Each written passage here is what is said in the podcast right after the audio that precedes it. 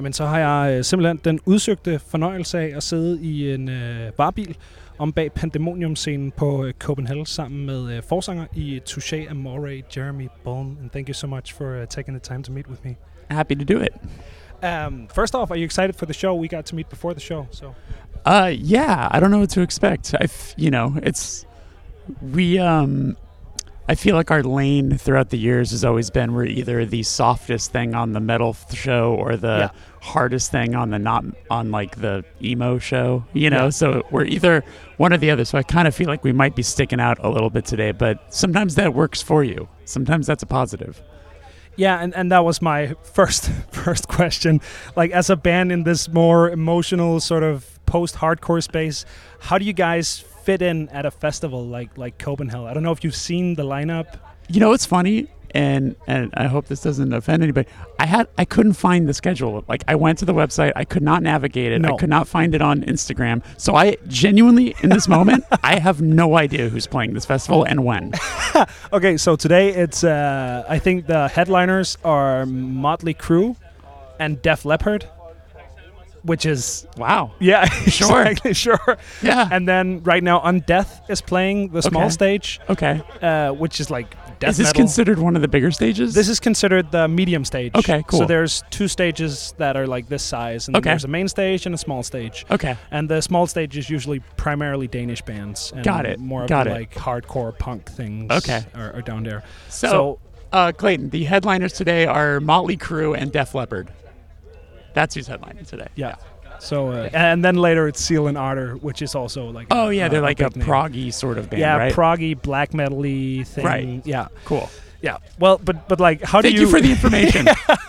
But there there has been problems with the website this year. Like I've had trouble navigating Yeah, as well. So it's like- not just you. Yeah, and you know, obviously, I as someone who can only read English, like Yeah. I was like, there, I, I couldn't find on my phone like a way to like change it to English. So No. I was just like, I'm It's screwed. not. It's not been great this Yeah.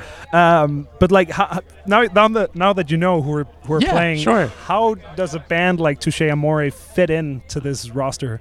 We'll see. I have actually no idea. It- you know, these opportunities really only ever come when we when we travel to Europe over the summer. So Yeah. there's been times like one comes to mind is there's a festival I believe mm, I I maybe in the Czech Republic called uh, Brutal Assault. I think it's Czech I have, I have no idea. Anyway, um, we played that one year, and it was like Yeah. just all death metal bands, and I was like, oh my god, we're gonna get eaten alive, and then it ended up being totally fine. okay. So, if anything, you know, maybe the audience will just enjoy a change in sound, Yeah. uh, or they'll hate it, and that'll also be funny. Yeah. We're gonna be here. We're gonna play our 45 minute allotted time, and, and Yeah. we're gonna do our very best.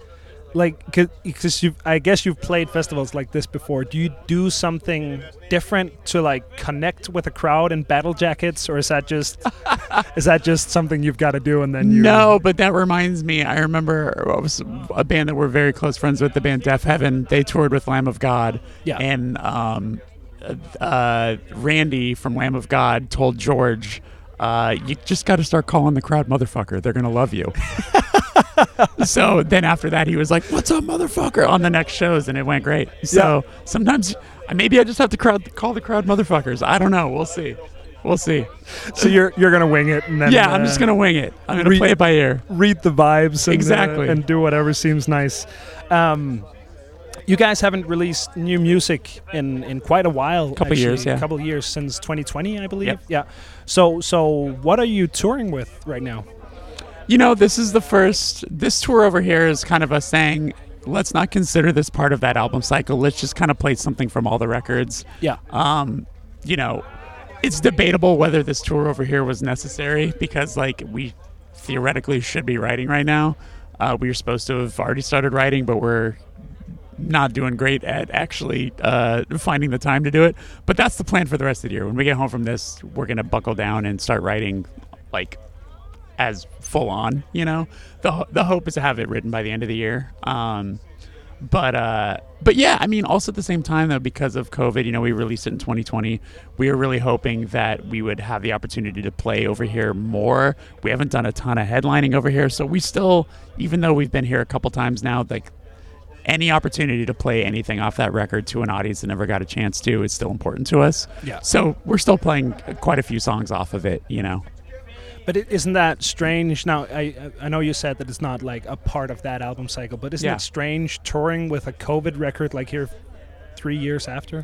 It is, yeah. I mean, look, we played Hamburg last night, and that and that's a city that we've always historically done really great in, and, and realizing we never got to do a headlining show there since the release of that album, and then playing songs off that album, and that those songs had the biggest reaction over, and it was like the most overwhelming, wonderful feeling to be like, wow, not only are these did everyone connect with it that we didn't realize like you know they still care and it's been three years so that was like a very gratifying feeling Why why do you think that is that that people grabbed onto that record?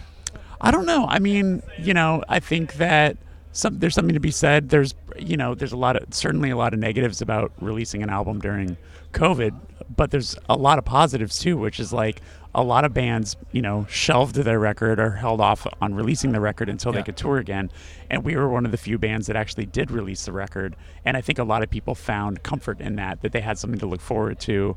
You know, people, you know, we all got that dopamine burst of like ordering something online and knowing that you might get a record, you know, during this trying time. So I don't know. I think there was there was that appreciation um, that we felt for actually releasing that record, and now we're actually able to play it for people. So I think it's a mix of all that.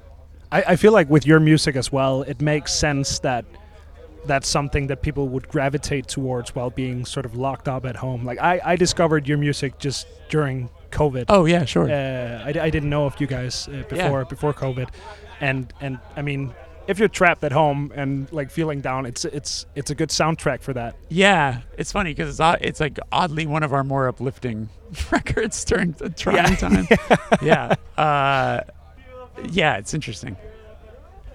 But but uh, you you told me that you're going back and planning on writing the rest of the year. Is that just purely a time issue that caused you guys to not be able to write, or is uh, it's it's like funny logistic stuff. Like we moved out of our practice space before the beginning of our last Europe and US tour, expecting our new place to be ready to start writing and recording in, but like we had a bunch of holdups with just like getting it done. So it just basically ate up the beginning part of the year and we didn't get to, you know, get anything done. But that's why it's like a focus as soon as we get home. yeah, sure thing. Everybody's like got song, stuff written, but we just haven't the band hasn't heard it yet. So Yeah, okay. There's we're, people are coming in prepared, which Yeah. is nice and exciting. So you're just going into like piece things together, Exactly. Or like here, is- yeah, it's like you know, our guitar player and bass player have been writing a lot, so Yeah.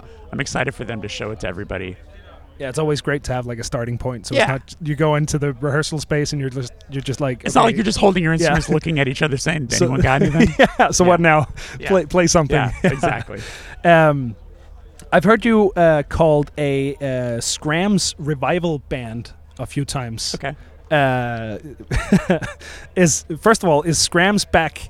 And second of all, what is Skramz? Because again, I'm 24 years old, and Okay. uh, yeah, So, scr- the word skramz was invented on the internet by someone who, because basically the word screamo got commandeered, got taken over by bands like Ah. Underoath, like stuff with like the swoop hair. yeah, yeah. Whatever. That's that's what. Swoop. Yeah, all the swoop hair stuff took took the word screamo from us. yeah. Okay. But screamo as a whole was something that's been around much longer than that. Yeah. Um, the influences go back very far, and I never personally connected with the word skramz because I, for me, I'm like, I'm not gonna let them take my word.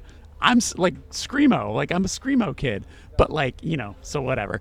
Uh, as as as it being a revival, it's never gone away. To be honest with you, like it's it's something that is it's a genre that has always been thriving, but very deep in the underground. Like it, these are bands that have handmade seven inch covers, like hand numbered, very DIY, very DIY ethic, and that's where we came from as well. Like uh, that was a huge influence for our band when we started. Um, a lot of like limited screen printed covers and Yeah. seven inches and records and stuff like that. So like. Um, as, yeah, if I don't think it needs a revival, but I, I could understand why someone might say that. Sure, So for you, you're a screamo band. I would say and- we're a screamo influenced hardcore band. Okay, That's what I would call us. great. Yeah, but, post-hardcore is also easy. Yeah. Or if you're just talking to your uh, your your aunts and uncles, you can say you're a punk band. Yeah, yeah, I, yeah, I do Yeah. that all the time. Yeah, at the border, Yeah. we're a punk band. exactly. Um, but how does that feel when you go on to play these big festival stages and you go on to have the name that you have today, coming from that DIY background? Like, what what do you bring with you from that? I think it's just a sense of of how we um, approach most things. You know what I'm saying? Like, I think we have a good barometer and radar for like just instantly thinking of something as lame or Yeah. like just something that's like out of our comfort zone. You know what I'm saying? Um, so I think that's mostly it. You know, it's just a matter of like choosing your battles. you know, being like, I don't know if that's something we necessarily need to do. You know, or or whatever else. But um, you know, it's kind of nice to feel like we've almost sort of carried this flag of like coming from the DIY world, but then we do our best to like bring up as many bands from that world with us. Like, there's a band on tour that we just played our first night with them the other night. They're from Spain. They're called Boneflower. Very young band, Yeah. but they've been around for a little while. But they're yeah, they're from Madrid and they're fucking incredible. Like, absolutely incredible. And uh, so I'm excited to watch them grow. You know, and they're going to open up all these shows for us. So Great. hopefully they'll play to a lot of people. Yeah, I'll I'll check them out. Yeah. Yeah, I think you'd be down. Yeah, I always love new Yeah. recommendations. They got a lot of blast always- beats. They're Yeah. they're they yeah. Gotta love blast beats. Yeah, exactly. Yeah. Um, I know it's a, a few years in the past, uh, and I'm I'm almost ready to let you go. But I, I always like to ask the history behind band names. Where did where did Touché Amoré come from? Well, I'll tell you this: when we when I named the band, I never thought I would ever travel internationally and then have to face people uh, from France and Italy and have to apologize for Yeah. a name that means nothing. Yeah, because it means It means nothing. nothing. Like as a European, I've, I've looked at it and be like, hmm, Yeah. what what is that? yeah, because it's it's obviously a mix of the two. Uh, for me, I was like, oh, it just sounds like a, you know, whatever. But if you want to be, you know, like, you know, uh, real about it, like it could be touch love, you know, something Yeah. like that. Um, I always just sort of looked at it like a sarcastic take at love or something like that. You know, the name doesn't hold a lot of ground, but uh, it's just something we uh, decided on in 2008 and never Yeah. thought we would come to come to Italy or France and have to apologize for a name that means nothing.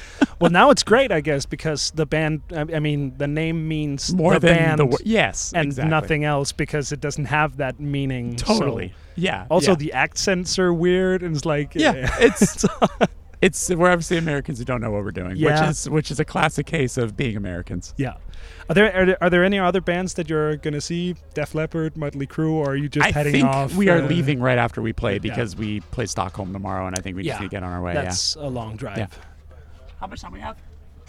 Probably like seven minutes. Okay, I got to change. Yeah, I'm gonna I'm gonna let you go, but thank you so much for uh, taking the time. Happy to do it.